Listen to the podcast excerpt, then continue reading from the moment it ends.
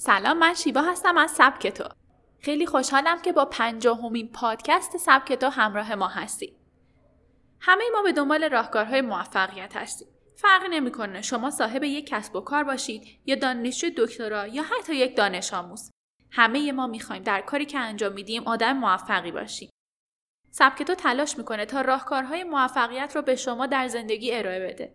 اگه شما هم می‌خوایم بدونید که نقطه اشتراک تاثیرگذارترین و بزرگترین افراد دنیا در موفقیت چی بوده با سبک تو همراه باشید.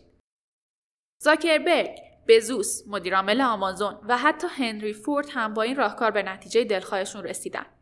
راهکار موفقیت تنها یه چیزه، صبر. شاید به نظر خیلی ساده بیاد، اما اجازه بدین تا توضیح بدم.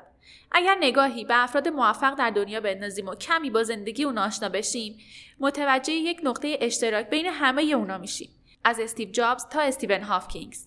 همگی برای رسیدن به اونچه که از موفقیت در ذهن داشتن علاوه بر تلاش صبر پیشه کردن. وارن بافت. او فردی به شدت صبور است. بافت سرمایش را از طریق سرمایه گذاری های مختلف به دست میاره.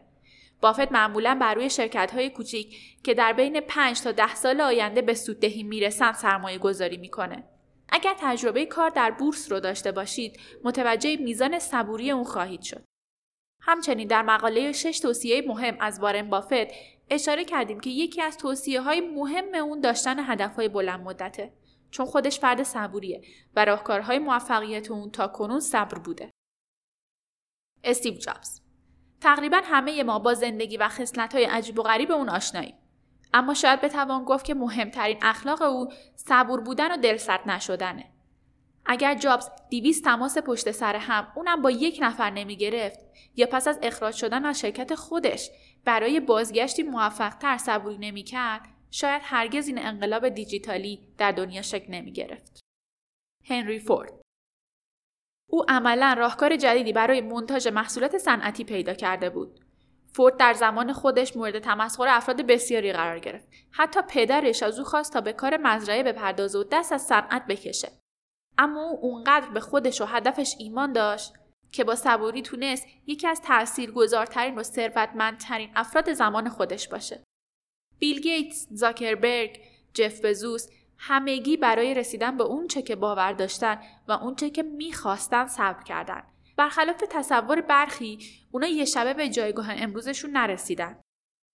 اگر به سرگذشت اونا دقت کنید متوجه تمام قله ها و فرودهای زندگی اون میشید و تنها وجود صبر بوده که اونها رو به موفقیت رسونده.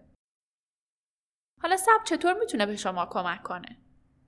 ابتدا هدفتون رو اون چه که از موفقیت در ذهن دارین انتخاب کنید و برای رسیدن به اون تلاش کنید. یادتون باشه که برای رسیدن به هدف باید صبور باشید. تمام سرمایه گذاران بدون در نظر گرفتن نوع سرمایه گذاریشون همیشه به دنبال چیزهای ارزشمند و درخشانن و در تغییراتی که در این راه وجود داره استواره. راهکار موفقیت سرمایه گذاران بزرگ بورس هم صبره. اونها سهامشون رو در بازه های زمانی کوچک خرید و فروش نمی‌کنن بلکه به سرمایه گذاریشون اجازه میدن تا ارزش واقعی بازار خودش رو پیدا کنه.